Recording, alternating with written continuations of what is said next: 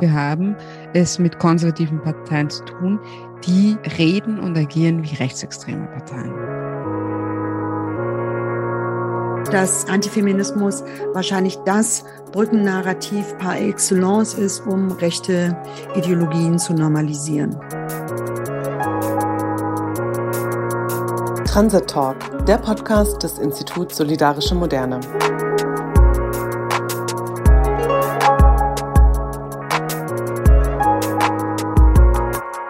Hallo und herzlich willkommen bei Transit Talk, dem monatlichen Podcast des Instituts Solidarische Moderne. Mein Name ist Kerm Schamberger, ich bin im Vorstand des Instituts und wir beschäftigen uns heute mit Faschisierung der Politik und der Gefährdung der Demokratie durch rechte Allianzen.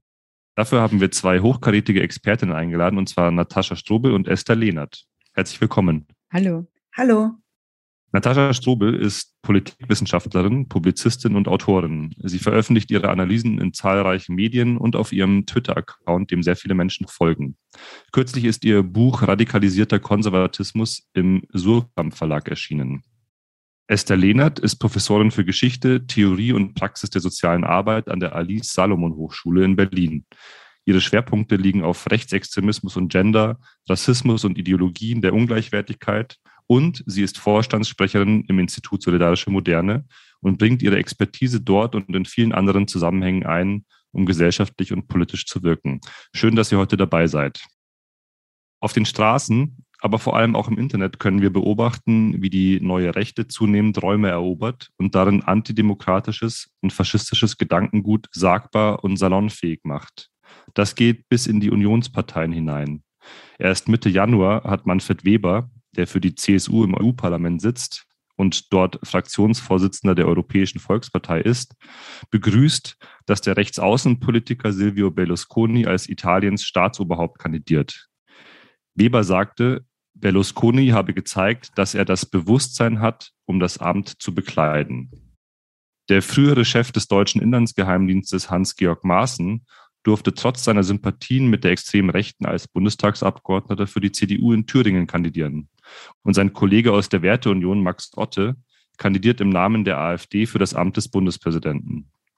Die CDU-Mitgliedschaft Ottes wurde zwar anschließend suspendiert, quasi gleichzeitig ist aber Erika Steinbach, die mehr als 40 Jahre in der Union war, in die AfD eingetreten. Und ich denke, mit äh, Friedrich Merz als neuem CDU-Vorsitzenden wird das alles nicht viel besser werden, weil er vom Typ und vom Ego her auch Charakteren gleicht wie Trump, Orban und Kurz.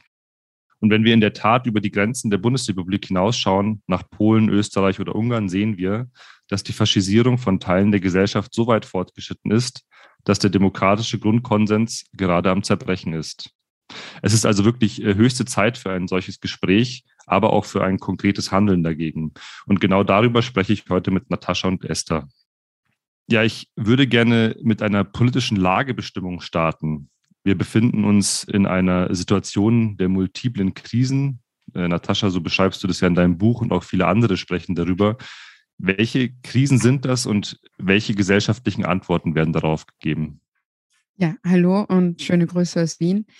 Ähm, ja, wir befinden uns in der Tat in einer Zeit, wo sich eigentlich die Krisen aufeinander türmen. Und sie türmen sich nicht nur aufeinander, sondern sie äh, verschmelzen miteinander. Äh, wir haben, das darf man ja nicht vergessen, die Finanz- und Wirtschaftskrise 2008 mit all ihren Auswirkungen ja nicht überwunden, sondern die hat auch die Art äh, quasi, wie Wirtschaft strukturiert ist, wie der Finanzsektor strukturiert ist, aber auch wie gesellschaftlicher Wohlstand äh, verteilt ist, verändert. Dann haben wir natürlich die Klimakrise, die ist allgegenwärtig und äh, viele soziale Krisen, die natürlich mit dem einhergehen, viele aber auch schon in ganz, ganz lange, mit der man sich, wie es scheint, auch einfach abgefunden hat. Also angefangen von Armut, Obdachlosigkeit, Working Poor, ähm, gerade für die USA auch ein, ein Gesundheitssystem und so weiter. Äh, und wir haben demokratische Krisen.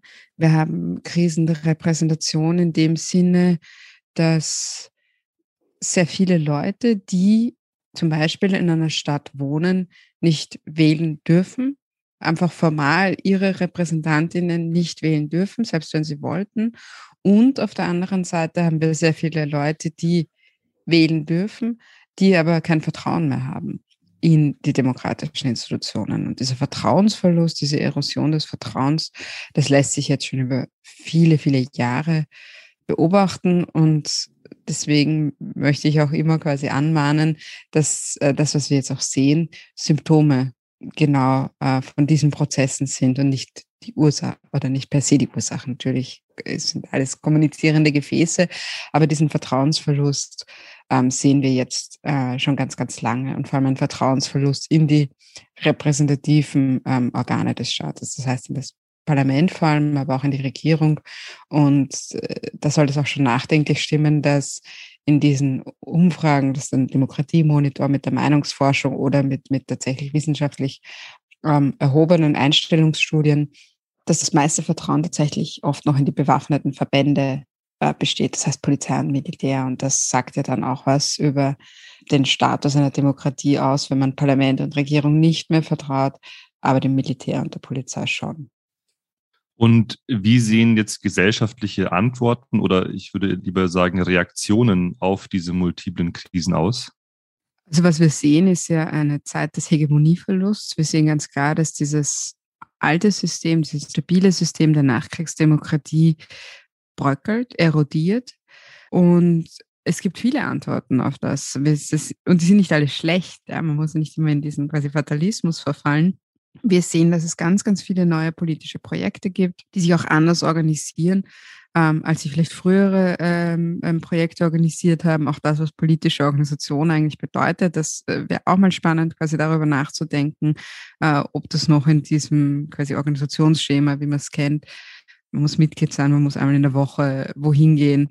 Ähm, aber auch quasi mit, mit den demokratischen Wahlen, die da stattfinden in solchen Vereinen, ähm, das überholt sich alles ein bisschen mit den sozialen Medien. Die sozialen Medien sind ja nicht einfach ein weiterer Ort, wo man hingeht, wie man in die Küche geht, sondern es ist eine Realitätsschicht, die dazugekommen ist.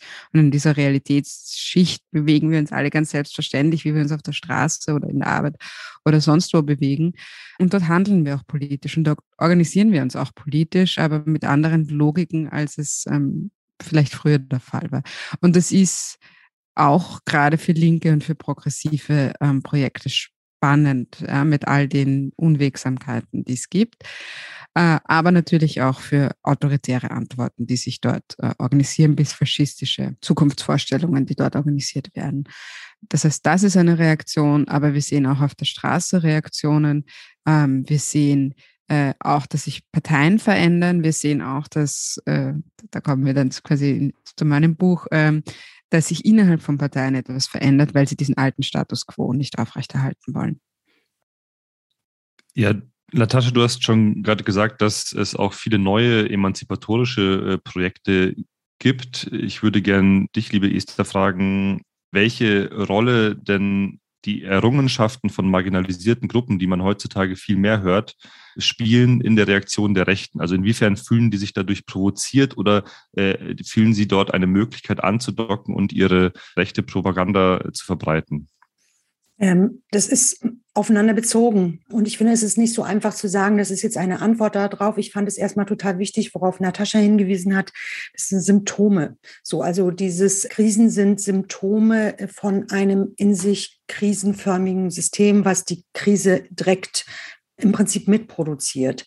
Und diese Errungenschaften, also die Errungenschaften der sozialen Bewegungen, der feministischen, der ähm, antirassistischen und anderer Bewegungen, die sind nicht mehr wegzudenken. Aber wenn wir auch mal überlegen, äh, sozusagen post 68, also nach 68, von der damaligen Studierendenbewegung ausgehend, von den damaligen Kämpfen ausgehend, die ja wirklich auch weite Kreise, ähm, gesellschaftliche Kreise erfasst haben. Hier nur ganz kurz Hinweis auf damals auch die Streiks ähm, äh, von Migranten und Migrantinnen, die ganz häufig zum Beispiel vergessen werden in den Erinnerungen daran.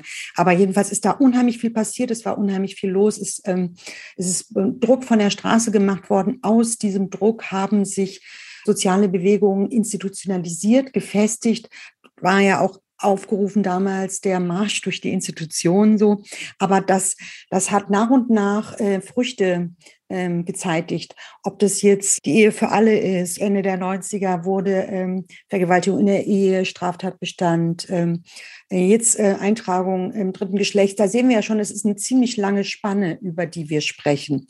Das heißt also, deutlich geworden ist es mit 68 und allen nachkommenden sozialen Bewegungen, dieses ähm, gesellschaftliche Bild, was noch in den 50er, 60er Jahren total dominant in Deutschland und ich würde sagen auch in Österreich war, dass das in Frage gestellt worden ist, dass die alten Autoritäten in Frage gestellt worden ist und dass das, was unhinterfragbar gesetzt war, also die äh, weiße männliche Autorität, die nie benannt werden musste, weil es äh, sowieso da war, das ist in Frage gestellt worden. Da ist Bewegung reingekommen und dass das auch dazu geführt hat, zu diesen Abwehrkämpfen. Das heißt also, es hat immer schon rechte Bündnisse, rechte Tra äh, Tradition, rechte Erzählungen, rechte äh, Angriffe gegeben. Besonders äh, herausgefordert sehen sie sich jetzt und besonders befeuert werden sie äh, durch diese vielen multiplen Krisen, die Natascha ganz richtig erwähnt hat. Und das, das muss man sich sozusagen so als, als eine Mischung von sehr vielem vorstellen und noch ganz kurz, also genau das sollte für uns aus einer linken Perspektive ja wiederum auch Hinweis genug sein, in unseren Kämpfen, in unseren Bemühungen nicht nachzulassen. Ja, wir haben gesehen, dass sich als Folge der multiplen Krisen, aber auch als Folge der größeren Sichtbarkeit marginalisierter Gruppen ein gewisser Teil der Konservativen radikalisiert haben. Natascha, du sprichst von radikalisierten Konservatismus. Äh, was meinst du damit genau und wo wird diese Radikalisierung sichtbar? In meinem Buch und in meinen Betrachtungen beziehe ich mich vor allem auf die Parteienebene. Aber das korrespondiert natürlich mit etwas, was schon viel länger sichtbar ist, äh, außerhalb äh, der Parlamente, außerhalb von Regierungen. Esther hat das jetzt gerade ganz wunderbar beschrieben, auch quasi die ganze Genese einer neuen Rechten ähm, mit diesem Brücken zwischen einem wertkonservativen Bürgertum äh, und quasi dem offenen Rechtsextremismus, wo man äh, wirklich auch sehr lange darüber diskutieren können, gibt es quasi diese Grenzen überhaupt oder wo sind hier Grenzen oder wo ist hier das geteilte Weltbild. Das, das streife ich nur, sondern ich habe mich ähm, vor allem auf diese Parteienebene bezogen und ich versuche ein Spektrum aufzuzeigen von ähm, Polit Kern, auch hier jetzt mal nicht gegendert, zwischen Trump und Kurz. Und meine Initialzündung äh, war hier eigentlich, dass es eine sehr große Abwehr gab äh, in Österreich, dass Kurz mit Trump verglichen wird. Und diese Abwehr kam von Seiten der Grünen, no na, weil sie mit ihm koalieren und weil sie natürlich, also weil Trump und Kurz so unterschiedlich sind vom Typ, also ganz kalkuliert, ganz kühl, äh, auch ganz harmlos im Auftreten gegen diesen impulsiven, älteren, äh, rotgesichtigen Trump. Und wenn man da aber die Oberfläche ein bisschen wegnimmt, dann sieht man, dass die Methodik dahinter und es sehr ähnlich ist. Und das wollte ich eben aufzeigen, dass man sich nicht nur von einer Oberfläche täuschen lässt äh, oder weil es einem gerade gelegen kommt äh, politisch, dass man hier äh, möglichst viel Distanz hineinbekommen möchte. Und ich beschreibe hier ein Spektrum, einen Teil des Konservatismus, der an der Macht ist, das heißt in Regierungsverantwortung ist oder kurz davor ist und der sich entschlossen hat, diesen alten Konsens, diesen staatstragenden Konsens zu verlassen und einen Radikalisierungsprozess vornimmt. Dieser Radikalisierungsprozess geschieht nach rechts. Das heißt, es ist eine Übernahme, eine Inkorporation von rechten ähm, Strategien, auch von, von rechten Narrativen, ähm, von Deutungsmustern. Ob das kalkuliert oder aus tiefster innerer Überzeugung passiert, das lasse ich dahingestellt. Das ist auch überhaupt nicht relevant für das Resultat, weil klar ist, wir haben es mit konservativen Parteien zu tun, die reden und agieren wie rechtsextreme Parteien. Und das macht dann etwas. Das macht etwas mit der Demokratie, in der man lebt. Das macht etwas mit äh, konservativen Parteien. Das macht auch etwas mit den rechtsextremen Parteien, ähm, sofern es sie noch gibt, die dann übrig bleiben. Und was es gezeigt hat, überall, wo dieser radikalisierte Konservatismus an der Macht war, Österreich, ähm, die USA, aber auch Großbritannien, man kann auch Polen, Ungarn trotz der anderen äh, Parteiengeschichten äh, reinnehmen, dass ähm, sehr schnell quasi Rechtsstaat und Demokratie ernsthaft gefährdet sind. Und das geht viel schneller mit einem Parteienapparat, wie ihn konservative Parteien zur Verfügung haben. Ähm, das wirkt auch noch äh, viel tiefer hinein. Äh, und äh, mit, mit radikalisiert konservativen Parteien an der Macht ähm, muss man ernsthaft die Frage stellen und man muss es sehr schnell stellen, wie, wie, wie schnell eine stabile oder vermeintlich äh, stabile Demokratie ins Wanken kommt. Ich finde, du bist da auf einen total wichtigen Punkt ähm, eingegangen, also auch, dass wir uns wirklich sorgen müssen. Und äh, ich würde gerne nochmal darauf verweisen, dass es diskursiv vorbereitet wird. Also das, was Kurz kann, das, was Trump kann, das, was Johnson kann, das sagst du ja auch in deinem Buch, das ist ja nichts, was vom Himmel fällt. Und wenn wir uns dann anschauen, diese Diskurse und diese auch klassisch konservativen Diskurse, wo es von jeher Schnittmengen gegeben hat mit klassisch ähm, extrem rechten Diskursen, und da, da einfach sehr genau hinzuschauen, wann diese Diskurse anfangen, sich zu verschieben, wann da sowas wie rote Linien überschritten werden. Und ich würde sagen, das äh, gab es immer wieder, auch nach 45 können wir das immer wieder beobachten. Es sind ja sowas wie Testballons, wo geschaut wird, was ist sagbar. Es geht um die Erweiterung des Sagbaren. Hier äh, für Deutschland ist ganz, ganz wichtig, Thilo Sarrazin mit seinem Deutschland schafft sich ab, aber auch in der jüngeren Vergangenheit ist es ja so, dass es immer wieder dieses Austesten gibt. Und das finde ich auch nochmal wichtig, dass das, was du ja so großartig beschreibst, die äh, Strategien, die dann unternommen werden, um Demokratie zu entleeren, die werden über Jahre vorbereitet auf einer diskursiven Ebene und dann scheint es Möglichkeitsfenster gekommen. Dann gibt es so bestimmte Leute, äh, zum Glück äh, waren wir in Deutschland bisher noch nicht damit konfrontiert. Und dann ist es auf einmal in einer ganz kurzen Zeit möglich, wirklich antidemokratisch so zu wirken, dass Rechtsstaatlichkeit absolut in Gefahr gerät.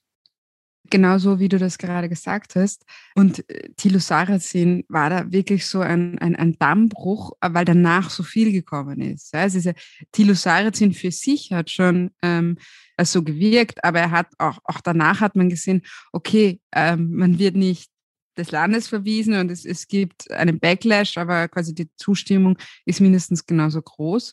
Ähm, also kann man da auch weitermachen. Und dann kamen quasi viele Tilosarazins, viele kleinere vielleicht äh, Tilosarazins, aber viele.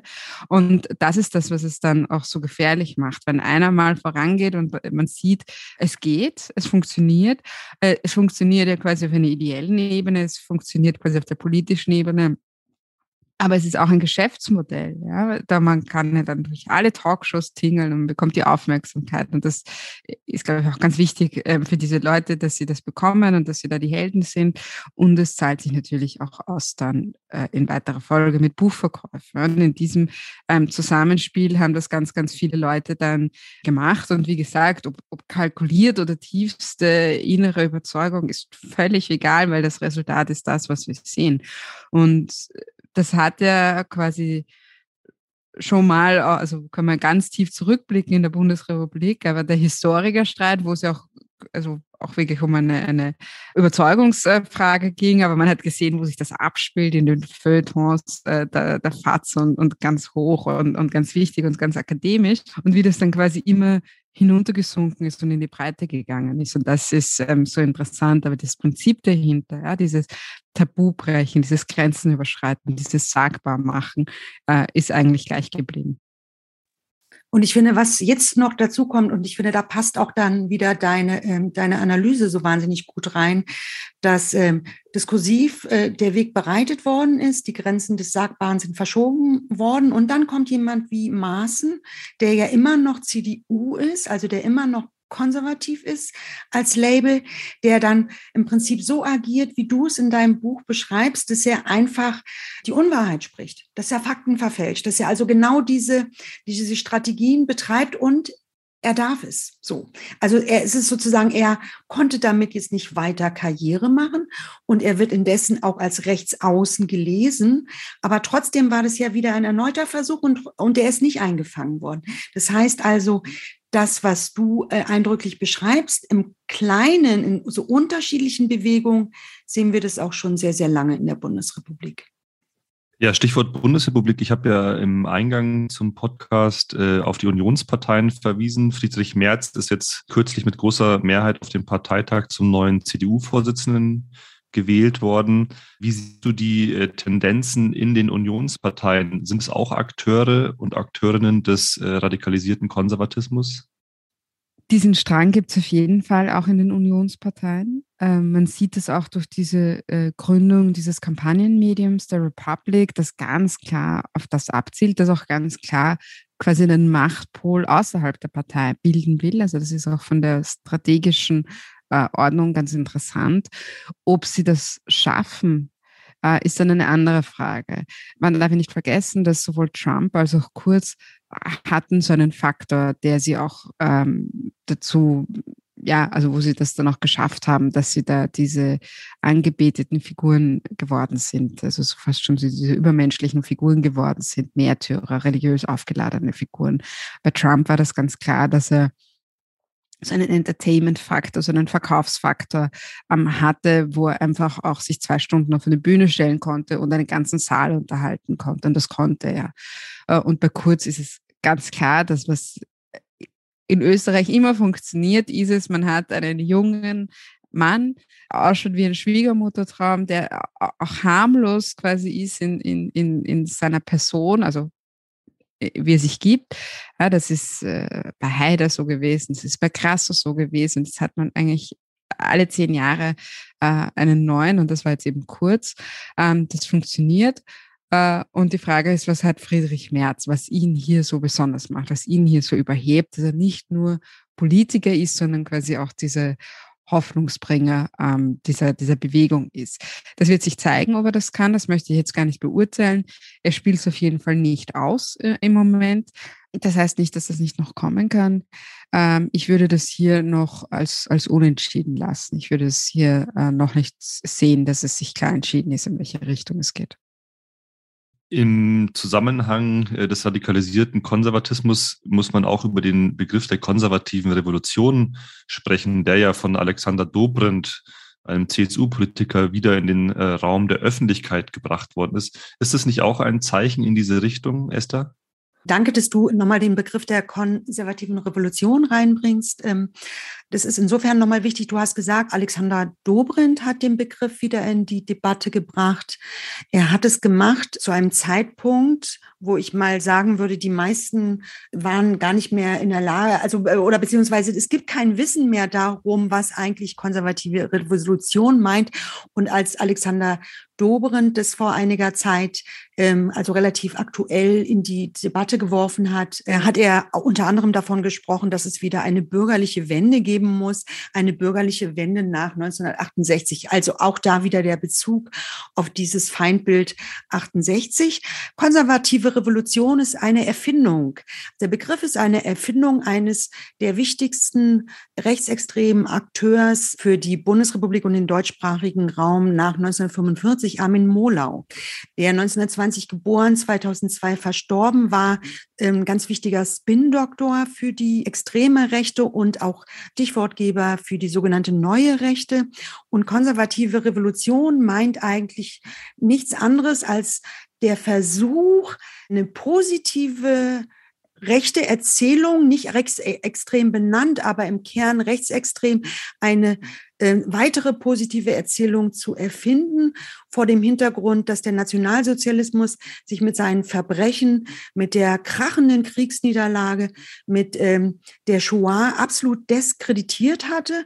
Und es war nachvollziehbar, dass es keine wirkliche positive Bezugnahme außer von ganz alt, ewig gestrigen Nazis, die aber dann irgendwann auch ein bestimmtes Image hatten, dass es also nicht möglich war, sich positiv auf rechte Bewegungen zu beziehen, auf rechtsextreme Bewegungen. Und da war die Idee der konservativen Revolution. Konservativ äh, Revolution bezeichnete Strömungen, die auch um die sogenannten jungen Konservativen, die haben sich auch damals so genannt in den 20er Jahren. Das waren faschistische Bewegungen, die sich positiv auf Mussolini bezogen haben, die Mussolini verehrt haben, die sich in äh, Opposition zum Nationalsozialismus, also zur NSDAP, insofern gesehen haben, als sie, dass sie die NSDAP zu parlamentarisch fanden in ihrer Strategie. Das heißt also, der äh, Widerspruch zu den Nazis war weniger aufgrund des nationalsozialistischen Weltbildes, des faschistischen, sondern weil es anders eingeschätzt worden ist, wie das Dritte Reich im Kontext der Jungkonservativen ist auch dann das Dritte Reich als Buch entstanden, das in diesem Zusammenhang äh, ist in keiner Art und Weise als Widerstand zu werden. Aber dieser Begriff wurde von Molau erfunden. Er hat so einen Mythos damit geschaffen, er hat eine Legende äh, erzählt um genau so eine positives Identifikation mit Faschismus zu ermöglichen. Das ist insofern gelungen, dass der Begriff für die neue Rechte eine zentrale Rolle spielt. Und da ist ja schon zu fragen, warum verwendet ein CSU-Politiker diesen Begriff? Und wir können mal davon ausgehen, dass er genau wusste, was er tut. Das heißt also, was wir hier sehen, das ist das, was ich vorher auch gesagt habe, das ist die diskursive Vorbereitung. Und da wird mal geguckt, was geht eigentlich. Erinnert sich eigentlich noch irgendjemand daran, dass konservative Revolution eigentlich ein Versuch ist, der Rechten sich ihre Vergangenheit in Anführungszeichen schön zu reden und das war sowas wie so ein Testballon. Und im Prinzip muss man ja auch sagen, dass es auch durchgegangen ist. Dass es zwar eine hm, Berichterstattung dazu gegeben hat, dass es bestimmt auch Leute gab, die da sehr hellhörig geworden sind. Aber die allermeisten verbinden jetzt den Begriff wahrscheinlich viel mehr damit, dass es sich um diese sogenannte bürgerliche Wende handelt. Das heißt, da ist auch noch der Begriff Bürgerlichkeit äh, enthalten. Also konservativ und bürgerlich kann ja gar nicht schlecht sein. Von daher ist genau das der Punkt, wo, wo wir hellhörig werden sollten. Und wenn äh, CSU-Politiker sich positiv auf faschistische Begriffe beziehen, sollten wir wirklich Grund zur Sorge haben. Vielleicht können wir da nochmal eine genauere Begriffsbestimmung machen. Also was meint Faschismus, was meint Faschisierung und was meint radikalisierter Konservatismus? Weil nicht, dass wir äh, Gefahr laufen, so dass es alles vermischt wird. Deshalb, Natascha, du erklärst es in deinem Buch wirklich sehr verständlich und eingänglich. Aber vielleicht können wir das für die Zuhörerinnen auch nochmal kurz machen. Wie immer in den Sozialwissenschaften gibt es keine Definition, auf die alle sich geeinigt hätten. Das muss man ähm, vorweg schicken. Und äh, vor allem Faschismus ist natürlich ein sehr umkämpfter äh, Begriff, auch äh, in der kritischen Faschismusforschung. Und das ist auch völlig legitim, weil unterschiedliche Forscherinnen unterschiedliche Blickpunkte einfach drauflegen.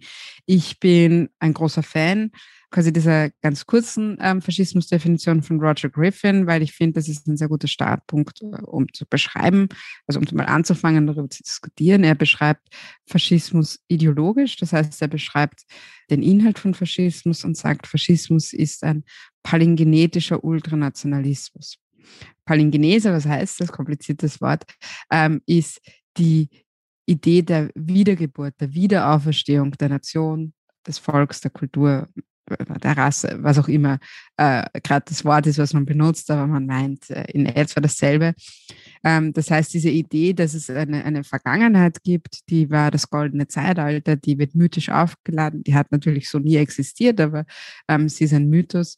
Und aus diesem, aus diesem vergangenen, aus diesem vergangenen goldenen Zeitalter zieht man eine Diagnose für die Jetztzeit, nämlich die, das ist eine, eine, schlechte Gegenwart, eine dekadente Gegenwart, eine, eine Gegenwart, die es zu überwinden gilt äh, und möchte in eine Zukunft, die genauso golden ist, wie es die Vergangenheit war. Ja? Das heißt, man hat den Mythos, man hat die Dekadenz und man hat die Utopie.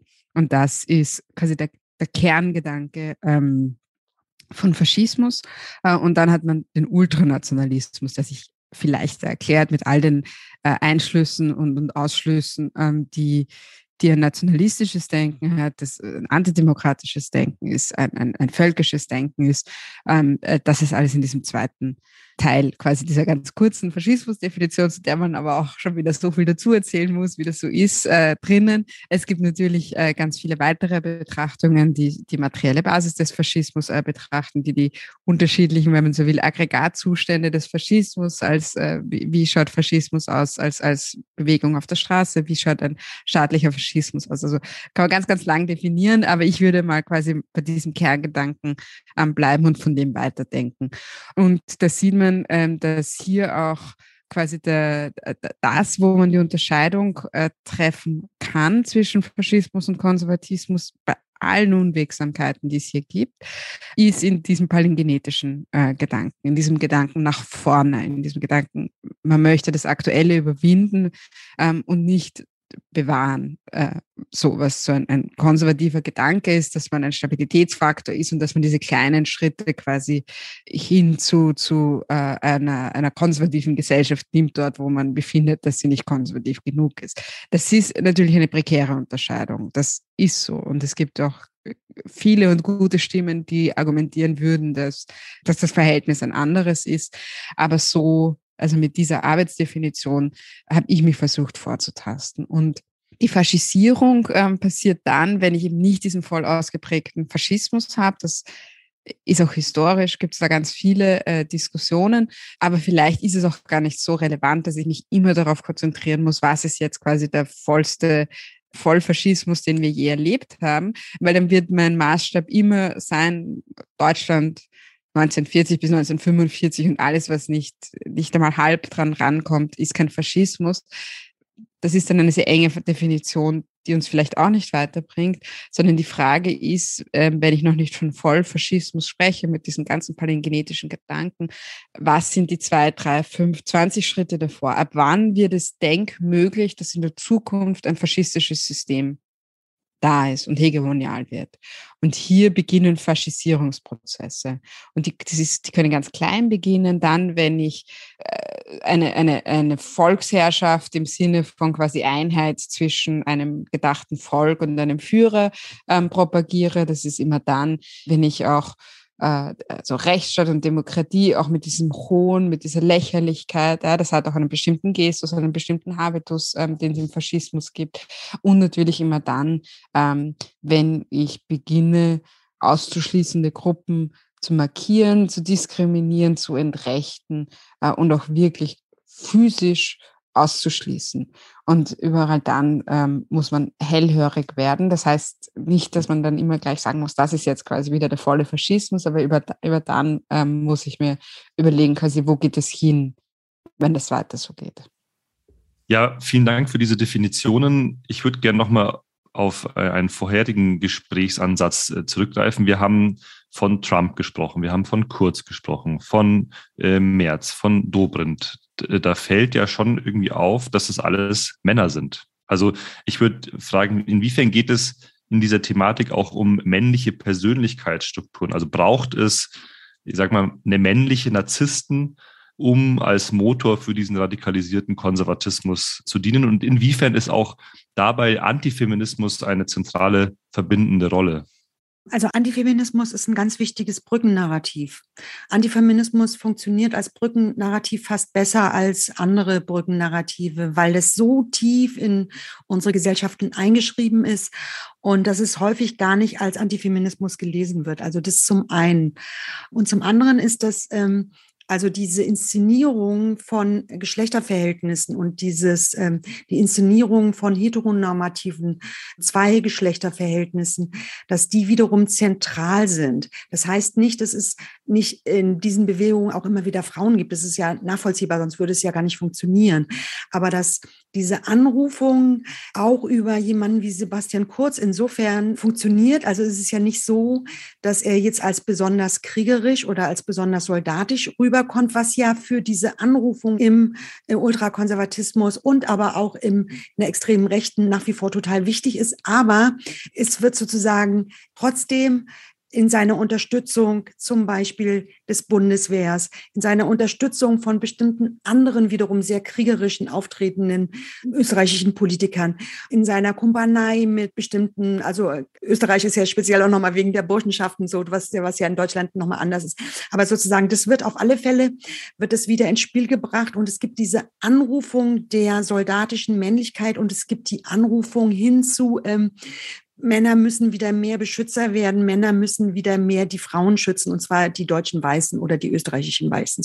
Das sind alles ähm, Diskurse, die in so Figuren dann auch kulminieren. Das sind Diskurse, die diese Figuren explizit und implizit weiterverbreiten. Das heißt, das total Spannende ist, so unterschiedliche äh, männliche Figuren wie Trump, Johnson und Kurz stellen trotz ihrer Unterschiedlichkeit diese Anrufung von spezifischen heteronormativen Geschlechterverhältnissen und die Anrufung von soldatischer, kriegerischer Männlichkeit in keiner Weise in Frage. So. Und das finde ich da drin wichtig. Einerseits und das andere, was ich wichtig finde, das, was ich vorher gesagt habe, dass Antifeminismus wahrscheinlich das Brückennarrativ par excellence ist, um rechte Ideologien zu normalisieren.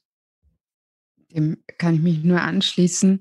Und das ist ja auch so interessant, diese Figuren, sowohl jetzt Trump und Kurz, weil sie quasi am weitest voneinander entfernt sind, entsprechen in keinster Weise weder einem konservativen noch einem völkischen Ideal. Ähm, in, in ihrem Auftreten nämlich nicht, weil Kurz quasi zu, zu harmlos ist, äh, um so wie so, das was die rechtsextreme Szene gerne, gerne sieht.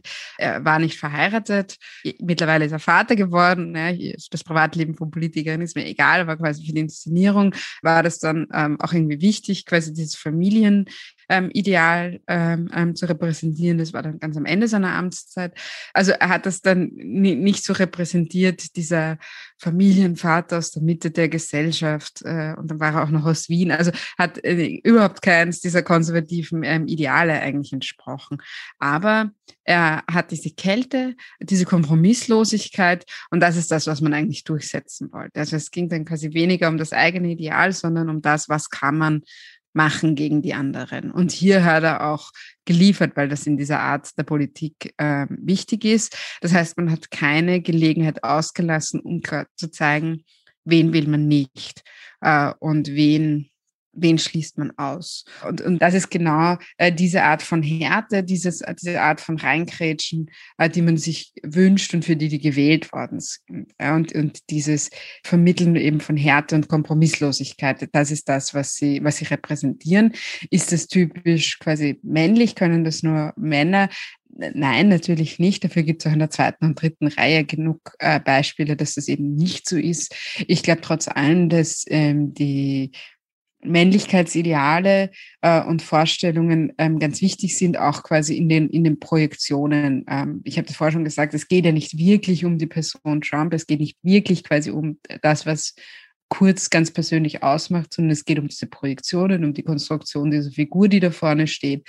Und hier ist es, ist es schon von Relevanz quasi, dass das Männer sind, äh, auch um diesen, diesen, diese Kontrapunkte zu setzen gegen eine vermeintlich verweichlichte, äh, dekadente Gesellschaft. Und jetzt zeigt man mal, dass ein Mann auch wieder wirklich was werden kann, weil äh, die Erzählung ja auch so ist, dass das geht ja gar nicht mehr. Ja, kommen wir zum Schluss oder zum Ende dieses Podcasts noch zu einem Ausblick, was wir als gesellschaftliche und auch parteiförmig organisierte Linke gegen diese Entwicklung tun können. Die Rechte hat ja wahnsinnig viel von Gramscis Hegemonietheorie gelernt. In Papieren des Rechten Instituts für Staatspolitik wird immer wieder Bezug darauf genommen. Doch ich glaube, es ist ganz wichtig festzuhalten, dass Gramsci Kommunist war und jahrelang in den Kerkern des italienischen Faschismus einsaß. Was sollten wir denn als Linke im 21. Jahrhundert von seinem Nachdenken über Hegemonie lernen? Das eine ist, ähm, was ich total wichtig finde, wir sollten uns nicht weiter auseinander dividieren lassen. Das heißt also, was ja in der rechten und auch im radikalisierten Konservatismus ganz gut gespielt wird, ist dieses Teile und Herrsche. Und unterschiedliche marginalisierte Gruppen gegeneinander auszuspielen. So. Das heißt also, es wird zum Beispiel eine gute Sozialpolitik versprochen, wenn davon dann nur noch die profitieren dürfen, die möglichst in der zehnten Generation deutsch sind. Als äh, ist natürlich überspitzt, aber ihr wisst, was ich sagen wollte. Oder es wird halt sozusagen der böse Feminismus ausgespielt gegen die ähm, Familienpolitik. Das heißt also, das ist etwas, was bis weit ins linke Lager hinein ja leider auch funktioniert, dass es nicht gesamtgesellschaftlich gesehen wird und dass Solidarität nur funktioniert, wenn es wirklich alle betrifft. Das heißt also, Wichtig finde ich hier, dass wir vorsichtig bleiben müssen, wenn es darum geht, vermeintlich einfache Antworten auf komplexe Fragen zu bekommen. Das ist das eine. Und das andere, was ich gleichermaßen wichtig finde, ist Partizipationsmöglichkeiten für marginalisierte Gruppen äh, weiterhin zu ermöglichen oder noch stärker als bisher zu ermöglichen. Einerseits, dass der Konservatismus sich radikalisiert oder dass die, äh, dass die äh, neue Rechte auch so auftrumpft, hat ja schon auch was damit zu tun. Das hatten wir vorhin, dass auch Dinge, die früher ganz selbstverständlich herrschen konnten, dass die in Frage gestellt werden. Das, und das hat auch was damit zu tun, dass äh, Repräsentationen marginalisierter Gruppen heutzutage anders möglich sind. Das hat auch was damit zu tun, dass Kampagnen wie MeToo einfach wahnsinnig schnell erfolgreich werden können. Und das macht eine Unruhe. Deswegen gibt es ja auch sozusagen dann dieses Aufbäumen dagegen. Und hier müssen wir einfach dranbleiben. Hier müssen wir einfach dafür sorgen, dass Stimmen, die noch zu wenig gehört werden, und da fallen mir vor allen Dingen, also äh, ganz, ganz viele Gruppen werden mir ein, aber vor allen Dingen auch arme Menschen, wo es immer schwieriger wird zu partizipieren und das wiederum auch äh, durchaus mit einer intersektionalen Perspektive, dass wir immer wieder Möglichkeiten finden müssen, einerseits der Begegnung, des Austausches und aber auch Lobbying, Lobbying für Gruppen, die gesellschaftlich ansonsten gerne vergessen werden. Das ist das, was mir auf die Schnelle dazu einfällt. Und Natascha bestimmt noch viel mehr. Ich möchte es vor allem einmal unterstreichen, was du gerade gesagt hast, weil das ist, glaube ich, einer der allerwichtigsten Punkte. Wir haben nur uns. Und das muss man auch mal so annehmen können, dass es sich nicht magischerweise irgendwo ganz viele Leute materialisieren werden, die dann haargenauso denken ähm, wie wir und alles haargenauso sehen äh, wie wir. Und mit denen können wir dann äh, Politik machen. Und linke Politik, progressive Politik ist eine Politik von unten und das ist ein, ein, ein äh, Zahlenspiel. Also wenn ich das so sagen darf, ist, äh, wir werden nicht äh, Politik von wenigen für wenige machen, sondern wenn man vieles sein will, dann muss man die größtmögliche Klammer, die größtmögliche Allianz an Menschen finden, mit denen man Politik macht. Und das ist, das heißt nicht, dass es beliebig ist. Das heißt nicht, dass man alles äh, klaglos ähm, akzeptieren soll. Hauptsache Mann ist viele, äh, sondern da muss man rote Linien setzen, aber die nicht so setzen, dass es nur bequem für einen ist, ähm, sondern wir brauchen viele und wir sind viele. Das ist, das ist wichtig. Und dann ist es auch wichtig zu sehen, dass wir nicht auf verschiedenen Ebenen kämpfen, wenn wir unterschiedliche Kämpfe haben. Und dass es völlig legitim ist, trotz allem, dass man unterschiedlich politisiert worden ist und unterschiedlich, einen unterschiedlichen Fokus hat. Äh, und hier aber auch die Bereitschaft quasi des Aufeinanderzugehens und des nicht ähm, meins ist das einzige Wichtige, was je existiert hat, das bringt uns auch nicht weiter. Das heißt, eine, eine, diese Kulturkampfebene der extremen Rechten, die eine gesellschaftspolitische Ebene ist, äh, und die sozioökonomische Ebene, die die Klassenkampfebene sind, die sind nicht getrennt, die gehen ineinander, die sind ganz eng miteinander verwoben und äh, weder die extreme Rechte noch der radikalisierte Konservatismus machen diese Unterscheidung, sondern die spielen, äh, das ist ganz äh, klar ineinander verwoben. Ähm, man sieht das immer dann bei den Kürzungen von Sozialleistungen, die muss man kürzen wegen den Migrantinnen und so weiter. Und ich halte das für einen Fehler, das so ganz strikt äh, auch trennen zu wollen in der Linken. Es wird nicht funktionieren. Das heißt, das sind äh, ganz wichtige Ableitungen, aber, und jetzt ich versuche immer doch mit etwas Positivem zu enden, ist, die Zukunft ist offen und sie ist wirklich offen im Moment. Und das ist auch etwas Gutes für Linke, denn das alte System hat nicht so gut funktioniert für ganz viele. Äh, da braucht man nicht quasi im Nachhinein das auch verklären, sondern es, es war schon fehlerbehaftet. Hier war schon auch sehr viel Ausschluss drinnen. Und man kann jetzt um eine bessere Zukunft kämpfen und sie ist auch möglich und dafür lohnt sich allemal. Ja, Natascha, du schreibst in deinem Buch, dass in der Politik des 21. Jahrhunderts vor allem das Erzählte, die Geschichte und die damit verbundenen Gefühle wichtig sind. Es soll also ein Gefühl der Sicherheit in einer immer stürmischer werdenden Welt gegeben werden. Brauchen wir ein linkes Gegennarrativ, das daran ansetzt, oder brauchen wir eine Dekonstruktion dieser Diskurse? Es braucht beides. Ähm, es braucht aber tatsächlich auch äh, diese, diese Gegenerzählung. Aber diese Erzählungen, das ist nicht etwas, was man jetzt in einer Werbeagentur ähm, erfindet und dann hat man möglichst schöne Wörter gefunden. Das soll nicht im, im quasi nihilistischen, komplett politischen Werbenihilismus ähm, dahin wabern, sondern es muss ansetzen auf einer Realität. Ähm, das heißt, wir können nur etwas erzählen, was da ist und was möglich ist und, und für was wir kämpfen wollen. Und, und das ist es. Ja? Ich kann Sprache nicht entkoppeln ähm, von dem, was ich tue, was ich will, was meine Praxis ist. Und wenn wir quasi nicht im, im Fatalismus ähm, versinken, das nicht, das werfe ich jetzt niemandem vor, aber das dürfen wir nicht. Ähm, und sondern da müssen wir uns überlegen, wo, wo stehen wir, wo wollen wir hin und wie kommen wir dorthin. Und das muss ich dann erzählen. Und das muss ich auch mit positiven Gefühlen ähm, aufladen. Nicht überwältigend, nicht manipulierend, aber so, dass es verständlich ist und nicht sich hinter einer technokratischen Sprache versteckt. Ich würde ja hier auch gerne noch mal kurz äh, einhaken. Du sagst ähm, positiv aufladen. Ich würde ja sagen, wir müssen das sozusagen rekonstruieren. Also beziehungsweise es gibt so viele positive Erzählungen, die wir auch weitererzählen können. Also gerade wenn ich mir, mir anschaue, die letzten 20, 30 Jahre, die, die Entwicklung von postmigrantischem Theater zum Beispiel. Super spannend. Was wären die deutschen Theater äh, ohne diese spannenden Ansätze, die jetzt auf einmal da sind? Aber auch zum Beispiel auch eine, so, eine so eine kleinere ähm, kulturelle Initiative Songs of the Gastarbeiters. Also super, weil es einfach mal zeigt, dass es sozusagen, dass auch jenseits dessen, dass die Mehrheitsgesellschaften sich früher nicht unbedingt für die Migranten und Migrantinnen interessiert haben, aber da ist was passiert, da ist Kultur passiert.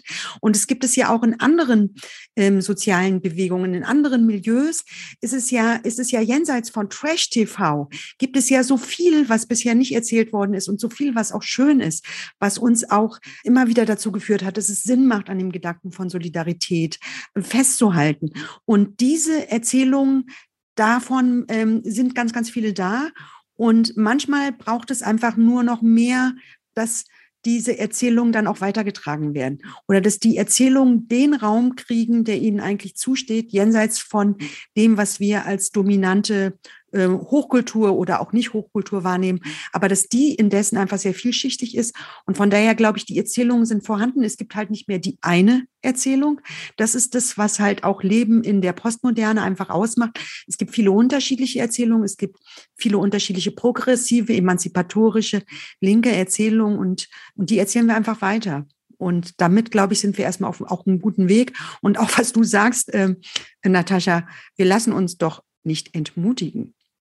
Entmutigen lassen wir uns auf keinen Fall. Ich möchte euch ganz, ganz äh, herzlich danken für dieses Gespräch. Ich glaube, es ist auch deswegen so wichtig, weil dieser radikalisierte Konservatismus auch ein starker Gegner im Kampf um die sozial-ökologische Transformation sein wird. Die werden sich dem auf Teufel komm raus entgegenstellen, äh, auf jeder, jeder gesellschaftlichen Ebene. Und deshalb ist es wichtig, dass wir heute dieses Gespräch geführt haben, dass wir weiter an dem Thema dranbleiben, aber nicht nur drüber sprechen, sondern auch, würde ich sagen, konkret aktiv werden und uns dem äh, auf der Straße und im Parlament und in allen gesellschaftlichen Bereichen, auch im privaten Gespräch, entgegenstellen. Ich möchte euch ganz, ganz herzlich danken, dass ihr euch die Zeit äh, für heute genommen habt und dabei wart. Herzlichen Dank.